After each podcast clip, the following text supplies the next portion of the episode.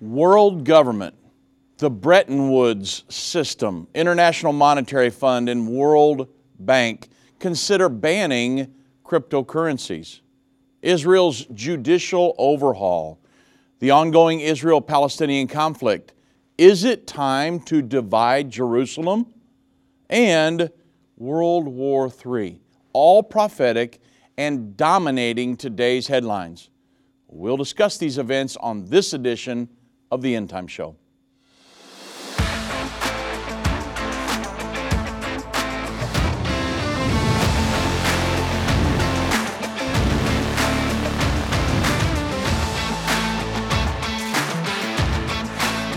You're listening to a replay of the End Time Show. Well, good afternoon, everybody. I'm Dave Robbins with End Time Ministries. Thank you so much for joining me on this edition of the End Time Show. You guys know, if you followed us at all, that the Bible prophesies a world government will be in power at the time of the second coming of Jesus Christ. It's found in Revelation thirteen, verses one and two. John saw a beast come up out of the sea having a body of the leopard, Germany, the feet of the bear, Russia, the mouth of the lion, Great Britain, the ten horns of the ten-horn kingdom, the European Union. All of these entities would be members of this end-time world governing body, this federalization of nations, and Satan would be the principal driver behind them. Wow, are we seeing the formulation of this world government right now? In all actuality, we're already way off into an already fully functioning world governing body. They just don't have the teeth that, or the enforcement methods that they want. But on the heels of a world war, that will be the entrance ramp for the Antichrist, and we will move into a, a full-on world government, a totalitarian, dictatorial, world-governing body. I don't want that to happen, but it's being established as we speak. The Bible prophesies it's going to happen, and the prophecies always come to pass. So on today's program, I'm going to talk about something I don't know if I've ever talked about, the Bretton Woods system, on the program before. And we may have alluded to it, but I don't know if you know what the Bretton Woods system was, this international uh, monetary regulation and different things. We're going to talk about that a little bit today, and world government, what's going on. So a few years ago, the uh, Insider published an article titled, seven in ten Brits Support the Idea of a World Government to Protect Humanity. Now, if they understood Bible prophecy, they wouldn't want anything to do with world government. But the problem is, most people don't even understand that there is a world government. They just see the government of the United States or the, the parliament building in Brussels, Belgium, or wherever nation they are. They see that they have a government, but they don't understand that there is a government that is working together with the governments of the world to run the world. In this article, it stated that nearly seven out of ten people in the U K support the creation of a form of world government that would be able to force countries to deal with major risks facing the world, such as climate change, uh, nuclear weapons. And this was according to a major new survey that they had. sixty-two percent, they said, considered themselves to be a global citizen in addition, in addition to being British, or already a participant in this world government establishment. sixty-two percent felt the world had become more insecure in the last couple years, and sixty-nine percent said that they would support the creation of a new supranational organization to make enforceable global decisions, not your government of elected officials, but unelected officials that would govern the planet about these major threats. The ComRes survey by the Global Challenges Foundation interviewed eight thousand one hundred people in eight different countries, Australia, Brazil, China, Germany, India, South Africa, the U K, and the United States, which are which collectively is home to half of the world's population, and many of them said that they considered themselves global citizens along with their being a member or a citizen of their country. And so, hey, a lot of people support a world governing body. The Bible says that most of the world will bow down to the edicts of and pledge allegiance to this, the Antichrist world government in the end time. So we're watching these things already happen. This is certainly a precursor to the end time world government prophesied by John two thousand years ago on the Isle of Patmos. But to control a world government, you have to control their money. In the end time, let, so let's talk about the end time global monetary policy. You would have to control that. You have to control the economic structure of the world in order to set up a one world governmental system. Without controlling the money, there's no way you could really control the people. But if you can economically sanction people, now they economically sanction, let's say, Iran and Russia, and that's why they have tied their, um, their banks together, their banking systems. Iran and Russia have to get around the economic sanctions of the international community. But right now they are economically sanctioning nations. They want to eventually bring that down to an individual level. Well, they would be able to economically sanction me or you to get you to bow down to their edicts like they do a nation right now. And of course, that's again, that's another one. Besides the world government, that's part of the world government that would economically sanction individuals to get them to bow down to their edicts. Revelation thirteen, sixteen through eighteen. He would get, he will cause all, both small and great, rich and poor, free and bond, to receive a mark in their right hand or in their forehead. And without that mark, they would not be able to buy or sell. Economic sanctioning in the end time. John foretold this two thousand years ago. So when we talk about this economic sanctioning structure, anybody who wants a world government will have to control the economic structure of the world to set up a one world government. So they created the International Monetary Fund and the World Bank at the Bretton Woods Conference back in nineteen forty-four. And then the United Nations was born in nineteen forty-five. So to help you understand what the Bretton Woods Agreement was, uh, Investopedia, you, you can go to a million resources that will tell you the Bretton Woods Agreement was negotiated in July of nineteen forty-four by delegates, delegates from forty-four countries at the United Nations Monetary and Financial Conference that was held in uh, Bretton Woods, New Hampshire. And so because of that, you had the Bretton Woods Agreement. And here they are, the world government that's being established. They're setting up monetary policy so they can control that. And I'm going to talk to you how about that, how that is influencing you and I today, all these years later. It's not went away. It's not talked about very much, but they're still looking to control us, and we'll talk about it in detail on the other side of the break. They that understand what is taking place will instruct many. Except a man is born again, he can't enter or see the kingdom of God. I don't care what label you've been given or what label you've given yourself, you are essential.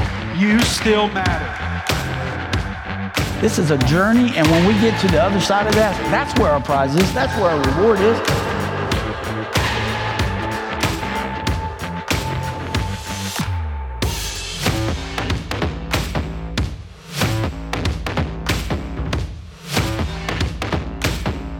End time is not going anywhere.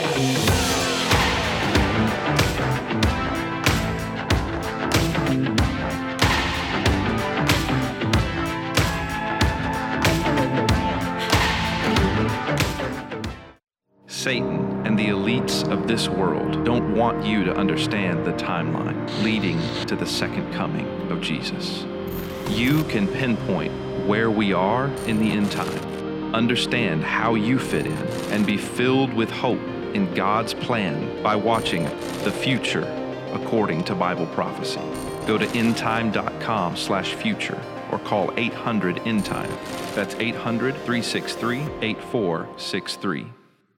What if you could understand Bible prophecy? Dave Robbins, the host of the End of the Age television and radio programs, is holding a free prophecy conference near you. Gain peace and understanding about what the Bible says concerning end-time prophecy. Call one eight hundred end time or visit endtime.com slash events for more information.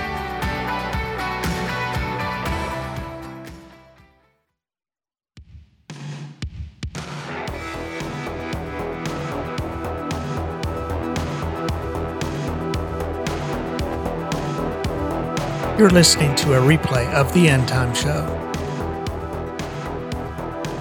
Welcome back, everybody. And I know many of you have expressed interest in going to Israel with us on May seventeenth through the twenty-eighth.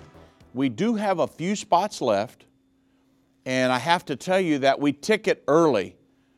And my wife has told me that April fourth is the deadline for that. We'll have to turn in the names and uh, purchase the tickets and everything. So there's not much time left to sign up. So I know a lot of you have expressed interest. You've been calling in, but now is the time to make the decisions. Get a hold of Jana, get a hold of Brittany Moats, and make sure you get signed up for that, because they'll have to ticket by April the fourth.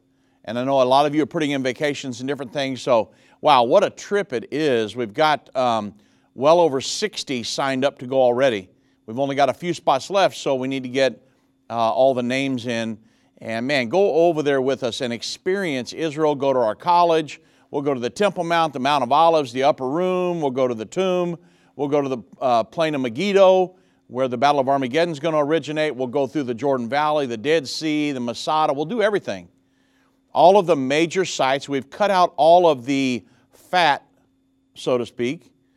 And we just go to all of the pertinent sites, the, the, the uh, Kidron Valley, where the Battle of Armageddon is going to culminate. It's a prophecy tour.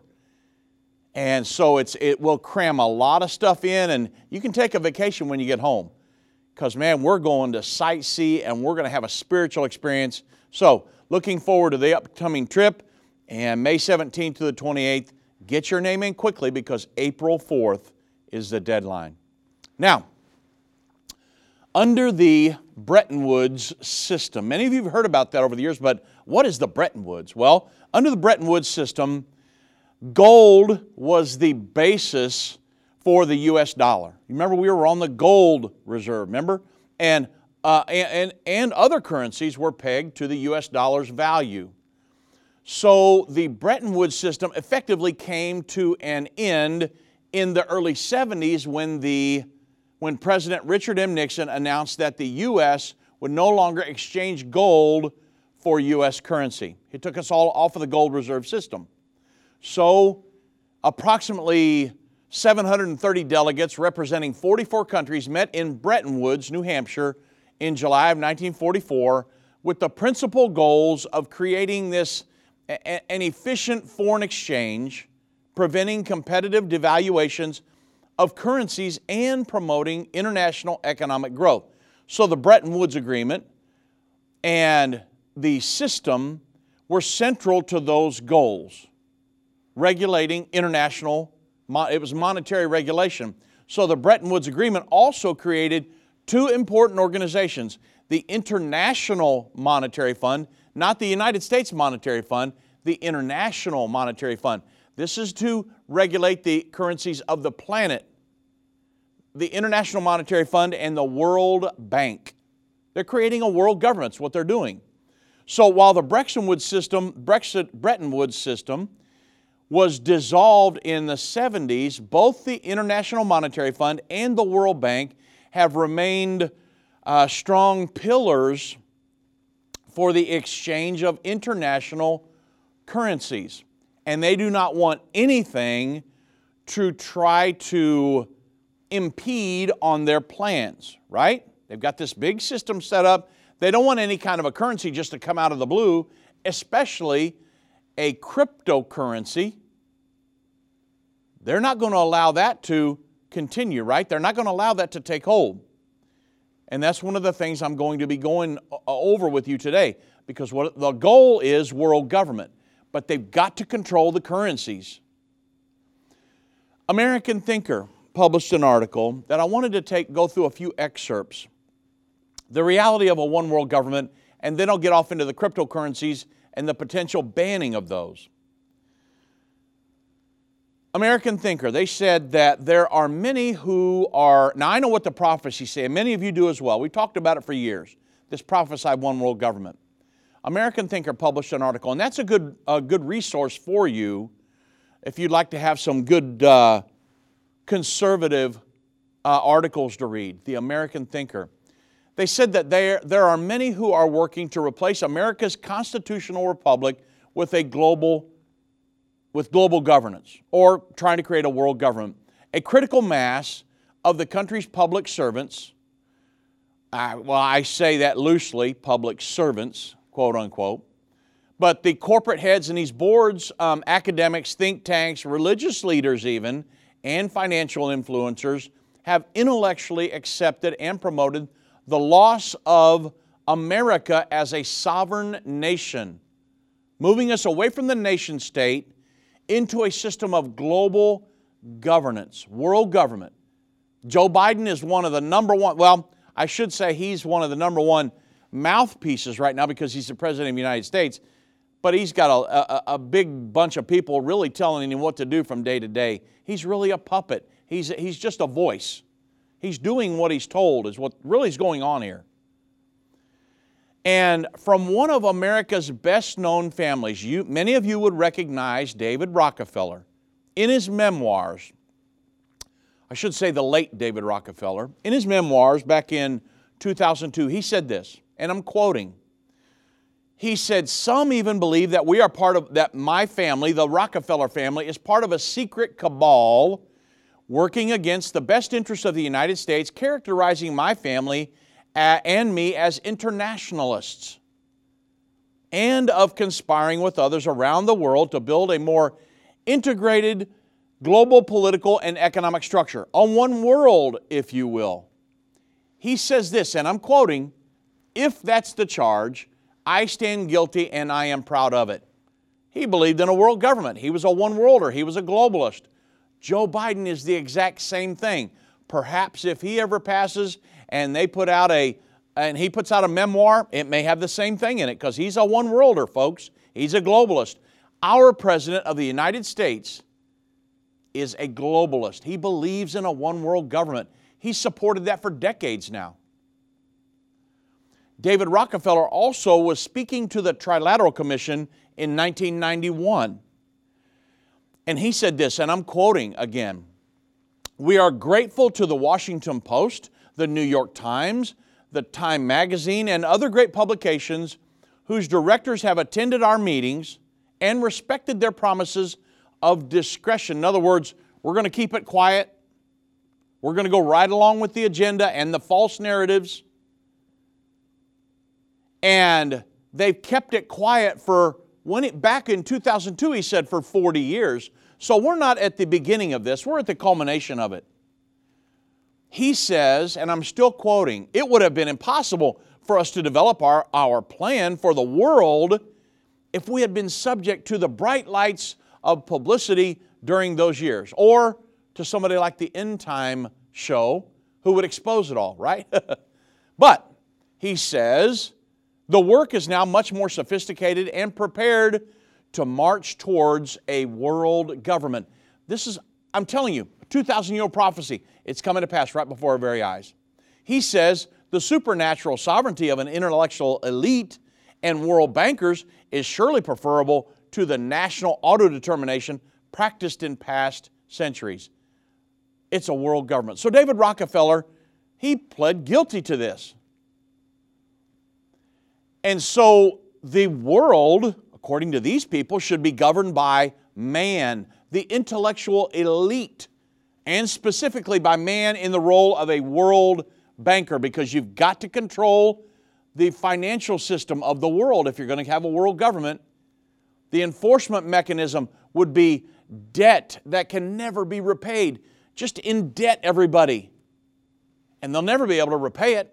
I'm talking about America's debt is well over thirty trillion dollars. And the United States Congress knows all about this. Everybody knows all about it. I'm talking about tens and tens of a trillion dollars in debt. Service on this debt is astronomical and virtually unsustainable if interest rates rise. I mean, there's no way. All we're doing now is trying to pay the interest on this debt to these central bankers. That's who we owe the money to. You wonder, America owes all this debt. Who do we owe it to? The central bankers, the elite bankers of the world that are trying to create a world governing body. The alternative to the elite really is God-centered governance. You say, well, that's not possible. I don't know. If we could put the Bible at the center of all this, it certainly would be. Not a man-centered government. That we're going to fail every time if it gets man-centered or humanistic, which is what the United Nations is. And we need to be in line with Judeo-Christian moral law. What do you set your morals? What do you align your moral law with if it's not the Bible? What else, what else is there? It's not the Quran or anything like that. The Bible is the only thing that is God's Word that gives us a moral law to align our lives up with. It's just as relevant today as it was thousands of years ago. And this is the model that the American Constitutional Republic represents, or I should say, should represent. Because now when you get all these globalists in there, man, we certainly move off of that, don't we? Elite international banking has partially operated since uh, before World War Two, and especially since World War Three, beyond the, the Bretton Woods systems, through the auspices of many organizations and agencies of the United Nations. The United Nations is the seat of this world governing body. The U N also includes international courts and bureaucracies that would replace our own. The intellectual elite has devised a seemingly impenetrable web of structures with such elaborate interconnections, including tax-exempt foundations and secret societies, that no one can unravel the whole scheme. Now, God can. There, there's not one secret that Joe Biden and Hunter Biden have ever told that God did not hear. God was right there in the room saying, uh, you guys, I'm, I'm sitting right here. Everything that happened with Burisma and Hunter Biden and Joe Biden and President Barack Obama and the Clintons and the Bushes and everybody that's tried to establish this world governing body from a United States perspective, God's been in on the, God's heard every discussion. That's why I'm trusting, have hope and faith and trust in God, not in government. Because that's totally corrupt. Politics is Satan's method of ruling the world. The church is God's method of ruling the world. So don't put your hope and faith and trust in government. They will fail you every time. So there's this big, huge, there's huge world governing structure that's been created. The, the Bank for International Settlements, the, the Bank of Banks. Think about this. The World Bank, the World Conservation Bank, World Wilderness Land Inventory Trust, the, the International Monetary Fund. And I'll talk about that here in just a moment. Um, and the, the United Nations Man and Biosphere Program. I mean, there are hundreds. And, and, and into this program here, we've placed our most precious national parks and landmarks. Did you know that? And there's the Organization for Economic Cooperation and Development. Um, if you just think about... Um, The, the, a minimum global tax, if you will. Uh, think about the World Economic Forum that works alongside the United Nations to push their sustainable development goals and all of that. And, and they're, they're operating as this big quasi-world government, whether Americans are prepared to concede the point or not. We've, we've been sucked up into it in many ways. Now, we do still have the Constitution, and we have people that are fighting to ward off some of this, the encroachment of socialism and world government in America, and I'm very thankful for those individuals. Governors like a, a DeSantis and people that are trying to ward off this. And it, it's very, very important. I mean, now the, the United States is kind of um, segregating into conservative red states and very liberal blue states. You can see it happening. Read your news. So America's answer to uh, David Rockefeller is simple. The best for most Americans is embodied in the structure of our national rule of law. Positive law that includes state constitutions, our federal constitution, and statutes passed by legislative bodies as representatives of the American people. Of the people, by the people, for the people, right? That's what this whole American project is supposed to be all about. Natural law that includes unalienable rights from God Almighty. Unwritten law that represents our, our cultures and, and courtesies, and a moral law, the highest law of our land, that tells us what is right and what is wrong as a reflection of divine tenets, or, above all else, folks, the Bible. If you take the Bible out of the equation, America is lost and we will cease to exist. We've got to have the Bible as God's moral law and the basis of our constitutional system of Judeo-Christian principles, this republic that we support, this American project. You take God out of it and you take the Bible out of it, and it's, I mean, there's nothing left. There really isn't. You're left to your own devices and you will fail every time. Our constitutional system needs to be preserved and protected and defended at all cost. So, world government, right? The Bretton Woods system. All of these things established back in the early night, or the I'm going to say the early to mid nineteen hundreds, and we'll talk about how they want to try to maybe ban Bitcoin in the near future. Why would they want to do that? Well, we'll get deep off into that on the other side of the break, because it's looking to maybe bump up against their international monetary system. They don't want that. The symbols and prophecies within the book of Revelation have perplexed Christians and unbelievers around the world. In his final work, Revelation, The Unveiling of Jesus Christ Part two, the late Irvin Baxter unlocks the mystery of the book of Revelation with in-depth analysis and commentary like you've never heard before. These comprehensive study tools, available for two hundred ninety-nine dollars, will deepen your biblical understanding. Don't miss this special offer. Call one eight hundred end time. Or go to endtime dot com. Hi, I'm Judy Baxter. When Irvin and I got married, we didn't realize that our calling would be a prophetic ministry. Since we started End Time Ministries, there have been many times we weren't sure how we would pay the bills, but God has always provided. We started with the magazine, then went on radio and T V, and now we have the Jerusalem Prophecy College in Israel and online and End of the Age Plus. The mission has always been to reach people with the gospel of Jesus Christ and the end time message. Through the years, my husband would say, we will see revival like never before in the last days. We are living in the end time now. Thank you for walking this journey with us and continuing in prayer. You are a part of the team. Thank you for your generous support. It is necessary for God's purpose. The most important thing is that you are ready when the Lord comes. Our hope is to help prepare you for that day. God bless you, and we love you.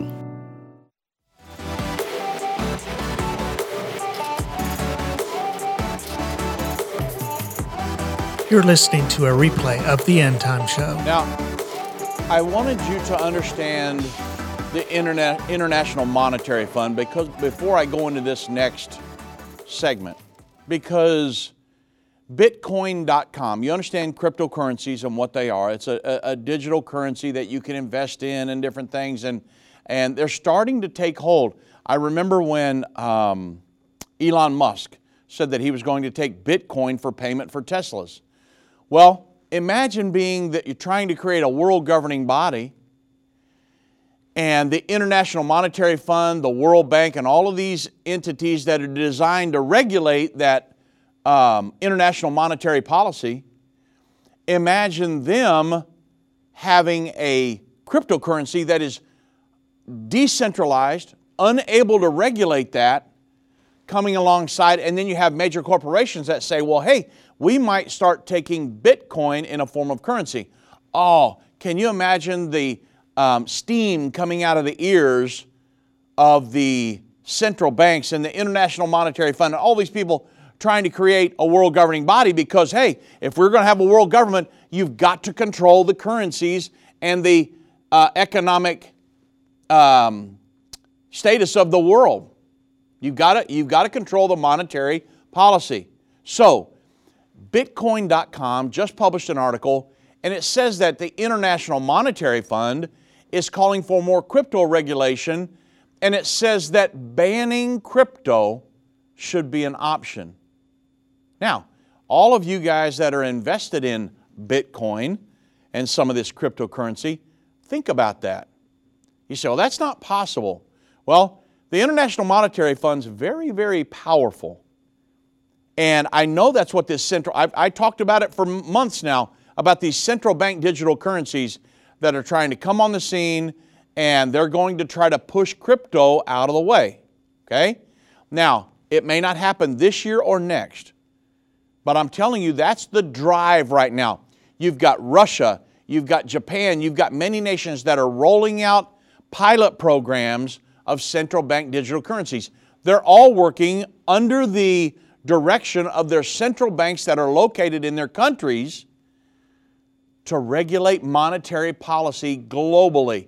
The Bank for International Settlements is involved in all this. Listen at this. So the International Monetary Fund Managing Director Kristalina Georgieva says that crypto needs more regulation. She goes on to say, we should not take off the table banning those assets if regulation fails or is too slow to implement. Do they have the power in United States citizens to ban cryptocurrency? It's a United Nations uh, international organization. Do they have the power to ban crypto here in the United States? We're the land of the free and the home of the brave. Don't mess with Texas, right? The International Monetary Fund's chief calls for more crypto regulation. The managing director, Kristalina Georgieva, talked about crypto regulation Saturday on the sidelines of the G twenty meetings for finance ministers and central bank governors. That's very important. We have a central bank here in the United States, the Federal Reserve. It has nothing to do with our government. It's all a cabal of private bankers that was set up and signed into law by the um, Federal Reserve Act back in nineteen thirteen. And they've controlled our economy ever since. A cabal of private bankers, not government. So when Joe Biden says, hey, we need, the government needs to issue a, you know, we need to protect you from these decentralized cryptocurrencies and issue our own central bank digital currency from the Fed, that's not government, that is Federal Reserve. Look at your money right now. It says a Federal Reserve note. It does not say a United States note or a United States government note. It says a Federal Reserve note. Okay? You guys getting it? World Bank, International Monetary Fund, World Government one oh one. This is prophecy, folks. We're living in this. So, the leader of the International Monetary Fund, she said uh, on the sidelines of this G twenty meeting for finance ministers and central bank governors under India's presidency in Bengaluru, she commented on crypto oversight. And she told reporters, there has to be more regulation. And her statement followed a roundtable discussion that she co-chaired with Indian uh, Finance Minister Nirmala Sitharaman. The International Monetary Fund chief and India's finance minister agreed together that besides debt restructuring, regulating cryptocurrencies is a priority area for India. Now, it's not just going to stay in India, I promise you, because she's over international monetary policy, not just India. But Georgieva explained that the International Monetary Fund and the Financial Stability Board and the Bank for International Settlements, there it is. The Bank for International Settlements is the central bank of the central banks located in the developed nations on the planet. We have one. Israel has one. Russia, uh, the European nations. I mean, th- it's the, the central banks all over the world. The Bank for International Settlements is the hub. They're the ones giving direction. They give direction to our Federal Reserve, okay? All of these are committed to establishing a foundation for the regulation of cryptocurrencies. They're decentralized, unregulated now, but the world government is not going to stand for that. And they say that they are not issued by governments or central banks, and it's galling them. They don't have, they don't have control over it, and it's driving them nuts. And they stated that we have to differentiate between central bank digital currencies, C B D Cs, that are backed by the state and stable coins, and crypto assets that are privately issued. She said there has to be very strong, a very strong push for regulation. Now, this is the International Monetary Fund chief that's saying this, and she says this: if regulation fails, if you're slow to do it, then we should not take off the table banning those assets. How would you like that, everybody that's invested in Bitcoin? I have personal friends invested in Bitcoin. And, but for the International Monetary Fund, who are they to say that they can ban Bitcoin in the United States? But she says, if it's not regulated, then we might have to look at banning it. We can't take that off the table because they may create financial stability risks. So, hey, the International Monetary Fund, this world government, is trying to protect you as a United States citizen. Don't you feel better about that? That makes me feel good. This world government's trying to protect me, a United States citizen. I, I'm going to sleep better tonight, aren't you? But the International Monetary Fund Executive Board provided guidance this week to help countries develop effective crypto policies, regulations. While most executive board directors agreed that strict bans on these cryptocurrencies are not the first best option, but that targeted restrictions could apply, and a few thought that outright bans should not be ruled out. Now, and, and it goes on. In, in addition, the board advised that crypto assets should not be granted official currency or legal tender status in order to safeguard monetary sovereignty and stabi- instability, Georgina said on Saturday. So that's the whole reason for central bank digital currencies, so that they can have more control over that mo- international monetary policy. The Bank for International Settlements said that oh, ninety percent of the central banks around the world are looking into pilot programs and ways to roll out nationally and across borders internationally central bank digital currencies, because they would have absolute control over the international monetary policy. Imagine right now, all of the different, different nations of the world have all of their different currencies. You've got the shekel in Israel. You've got the dollar in the United States. You've got the yuan in um, uh, the yen in, in uh, China and different places. I, I, I think it's the yen. But you've got all these different, the ruble, and men, uh, just all over the planet. There's all these different currencies. They hate that. They want one global digital currency that you would need to access through your own personal identification number, and they could control people. It would be economic sanctioning. They could control what goes into your account, what comes out of your account, and they're programmable, what you can spend them on. Uh, you know, uh, again, I made the, the um, example of the uh, Joe Biden and them coming against gas stoves here in the United States. Well, imagine if they wanted to absolutely come down and just regulate that. No more gas stoves. Then they could make, if we were on the central, central bank digital currency platform, they could make it so that you could not buy a gas stove with your central bank digital currencies. Folks, read the, read the articles. There are hundreds of them. They're making these central bank digital currencies programmable.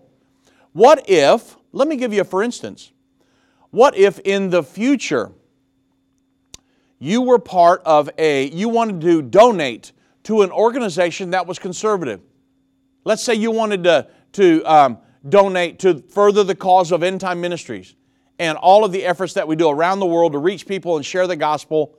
Imagine if you wanted to donate that, and the, and, but yet we were on the central bank digital currency platform, and the world government would say, no, no, no, they're a conservative organization. They don't, they don't comply with the edicts, so no, you can't donate to them.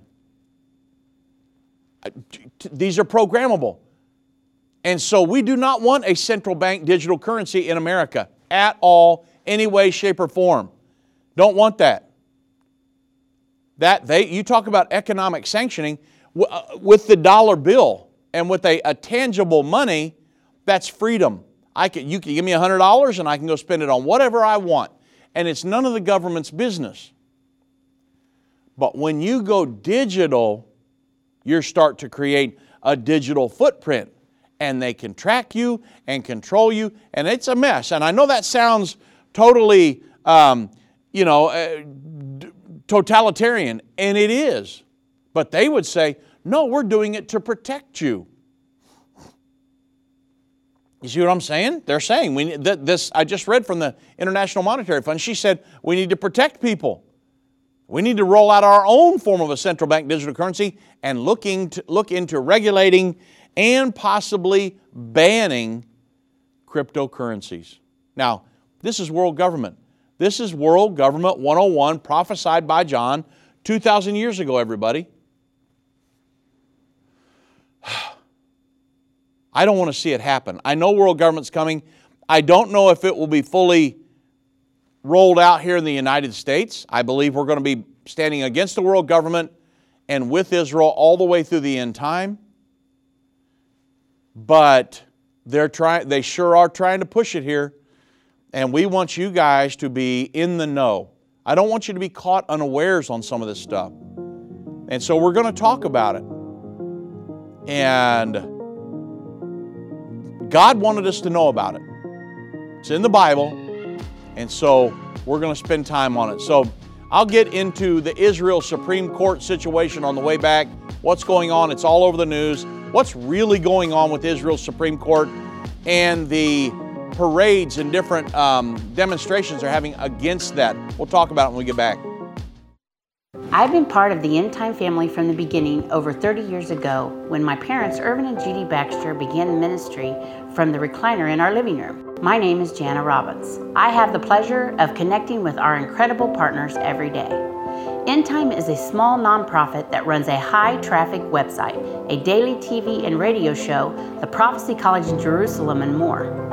Although we have less than thirty team members, we are able to serve tens of millions of people each month. We survive on the goodness of God and donations averaging about fifty dollars. If everyone hearing this message gave twenty-two dollars, our financial needs would be met for the year. If you only give to one cause per month, please consider partnering with End Time to help get the message of our soon-coming King out to the world. Call us at one eight hundred end time to give today, or go to end time dot com to become a monthly or one-time partner.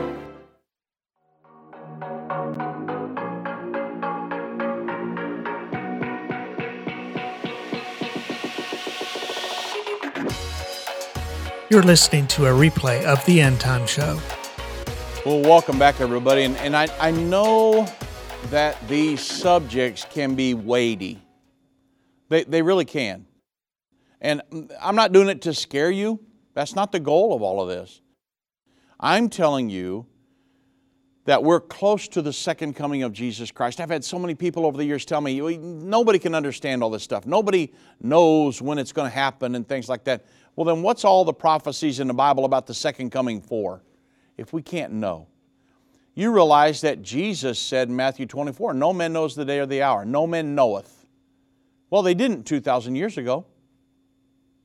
But God told Daniel, close up and seal your book. It's for the people of the time of the end. We can understand.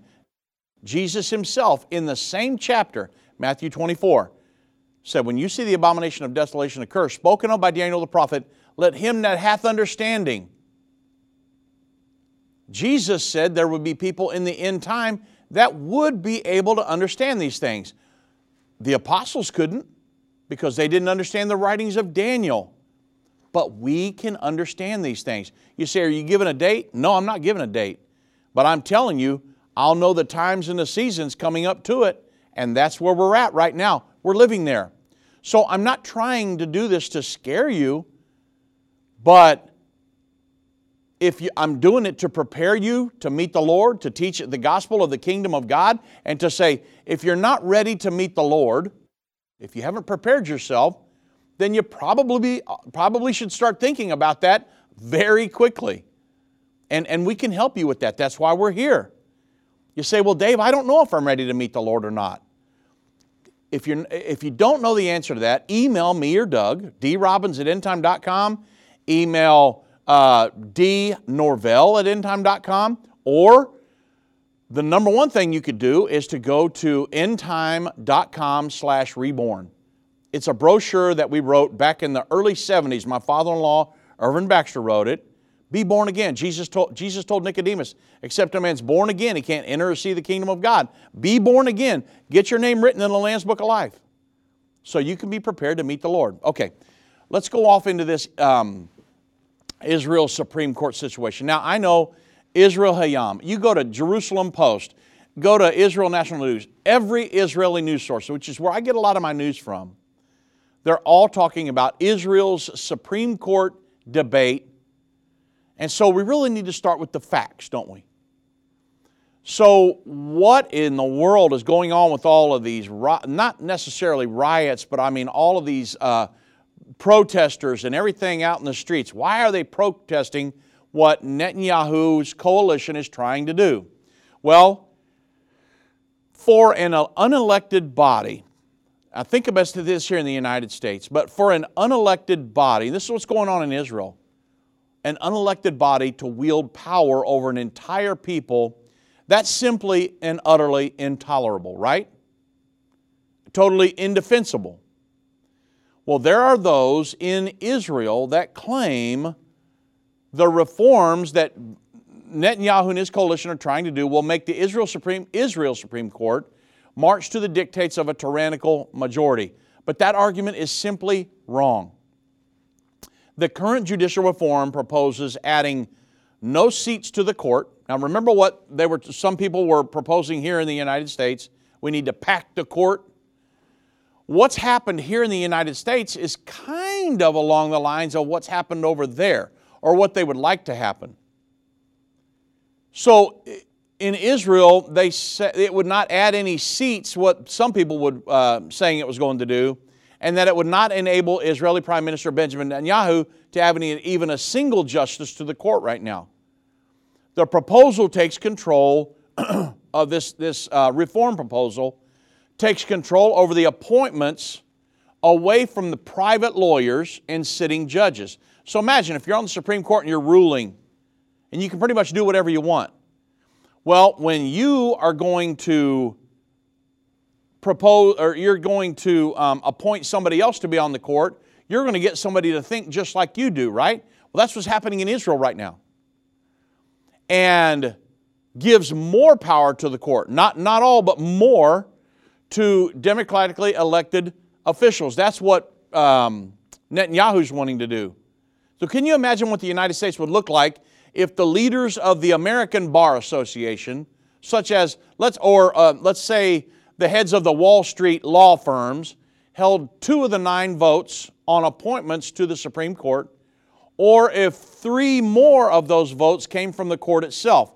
So if you were in, if you um, knew that you could appoint somebody to the Supreme Court, and that your vote would be very influential in doing that, and that everything, all of the, the um, all of your decisions would filter down into people that were supporting you, man, you'd work hand in hand and they could control the court that way, right? Well, guess what? The left controls the court in Israel. And that's what Netanyahu is trying to change. He's trying to get it back away from the left. It's the same thing we would have here if, let's say, Nancy Pelosi, Chuck Schumer, Uh, Adam Schiff and all those people, there were people just like that on our Supreme Court. Imagine what we would have here in America. Be horrible, wouldn't it? That's why Donald Trump come in and said, well, I'm going to appoint judges that will rule the way Americans want them to rule, right? Not by agendas, but by our laws. Now, that's what's supposed to be happening. But in Israel, That that's not how it is. The left controls the Supreme Court there, or their or their version of the Supreme Court. Well, Netanyahu came in and he said, we're going to change that. Well, the left, now I, I, I didn't know this until right before I came in here. I read another article on this. But the left, so the left controls the court, but there are people that are protesting Netanyahu's efforts to take it from the left and give it back to the people. Well, they would rule by the laws and the way they're supposed to rule. So I looked into this and I thought, man, what's really going on here? And I read an article, and I don't know if I'll have time to go through this whole entire article and, and or to pull some of the excerpts out. But there is an article, if you want to read a killer article to know what's really going on. You can look at some of the different, but now this is what's, look at what's going on in some of the Israeli papers that are kind of liberal and left-leaning. They're saying, well, Netanyahu, he's trying to take over the Supreme Court, and look at what he's doing. And Lapid and all these different people that were in the previous government, they're coming against him because they were left-leaning. And, but you, now you really can see their true colors. They're coming against Netanyahu. Look at what he's trying to do. Actually, what he's doing Is, should be done. But there is an article in the Gatestone Institute. You've got to read the entire article. The Gatestone Institute and International Policy Council. And the title of the article is, is that, I, th- I couldn't believe this. The Biden administration funds the anti-Netanyahu protest groups that are protesting what Netanyahu is trying to do in Israel with the Supreme Court, and to reform that into what it should look like. So they have a leftist Supreme Court, and the Biden administration is funding these demonstrations that are against that. Now think about that.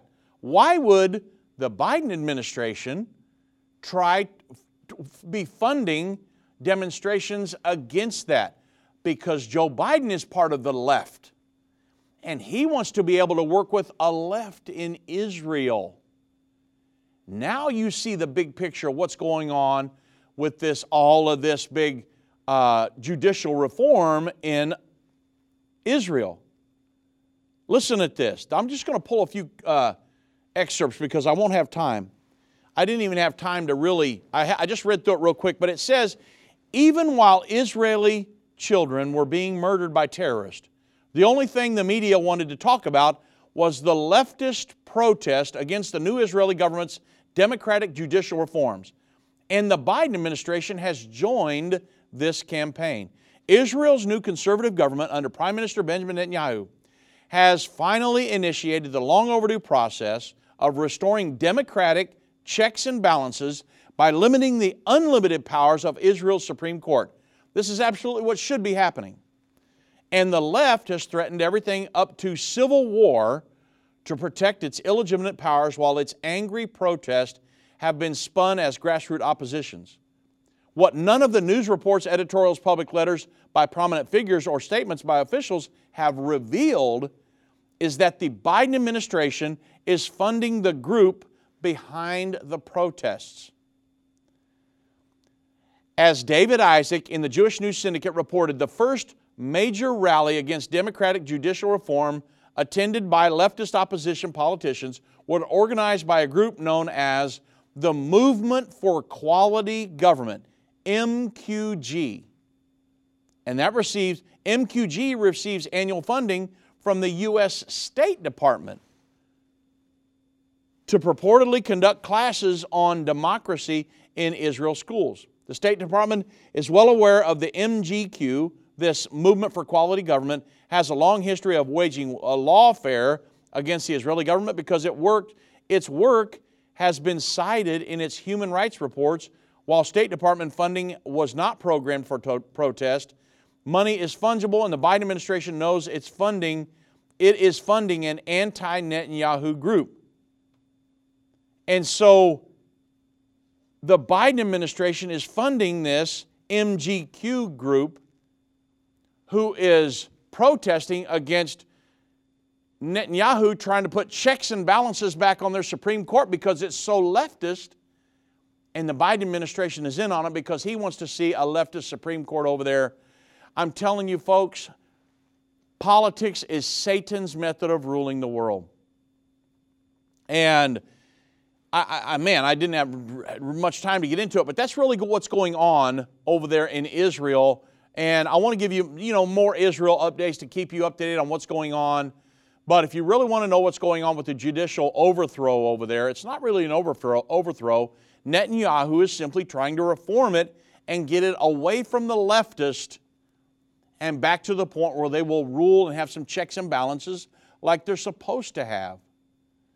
And so that's really what's going on. I know everybody's interested in Israel, and I follow Israel all the time. And I, I want to make sure you're up to date on what's going on over there. There was also a meeting held um, Sunday to try to stem some of the violence that's been going on between Israel and the Palestinians. And Israelis, the United States, Egypt, uh, Jordanian, uh, the, the um, Jordanian president uh, went over there, King uh, went over there, and they all met to have a meeting uh, to on as far as uh, maybe some type of a future peace agreement. But what they did Sunday did not result in a peace agreement that will start the final seven years. They're looking to something like that in the future. They're just looking to quell the violence that's been happening uh, and to maybe put off the settlements that would, increasing settlements and the building of settlements in the West Bank for a few months to try to stop some of the violence that's happening. So there's a lot of things happening in Israel right now. Of course, there's the march toward Israel possibly invading and bombing Iran's nuclear uh, aspirations. A lot of things going on. There's precursors to world war, the peace agreement, world government, world religion, precursors to the mark of the beast. We're watching it all converge at the same time. And we want to keep you abreast of the situation and let you know, folks, we're just prior to the second coming of Jesus Christ. God bless you, and thanks for listening to the End Time Show.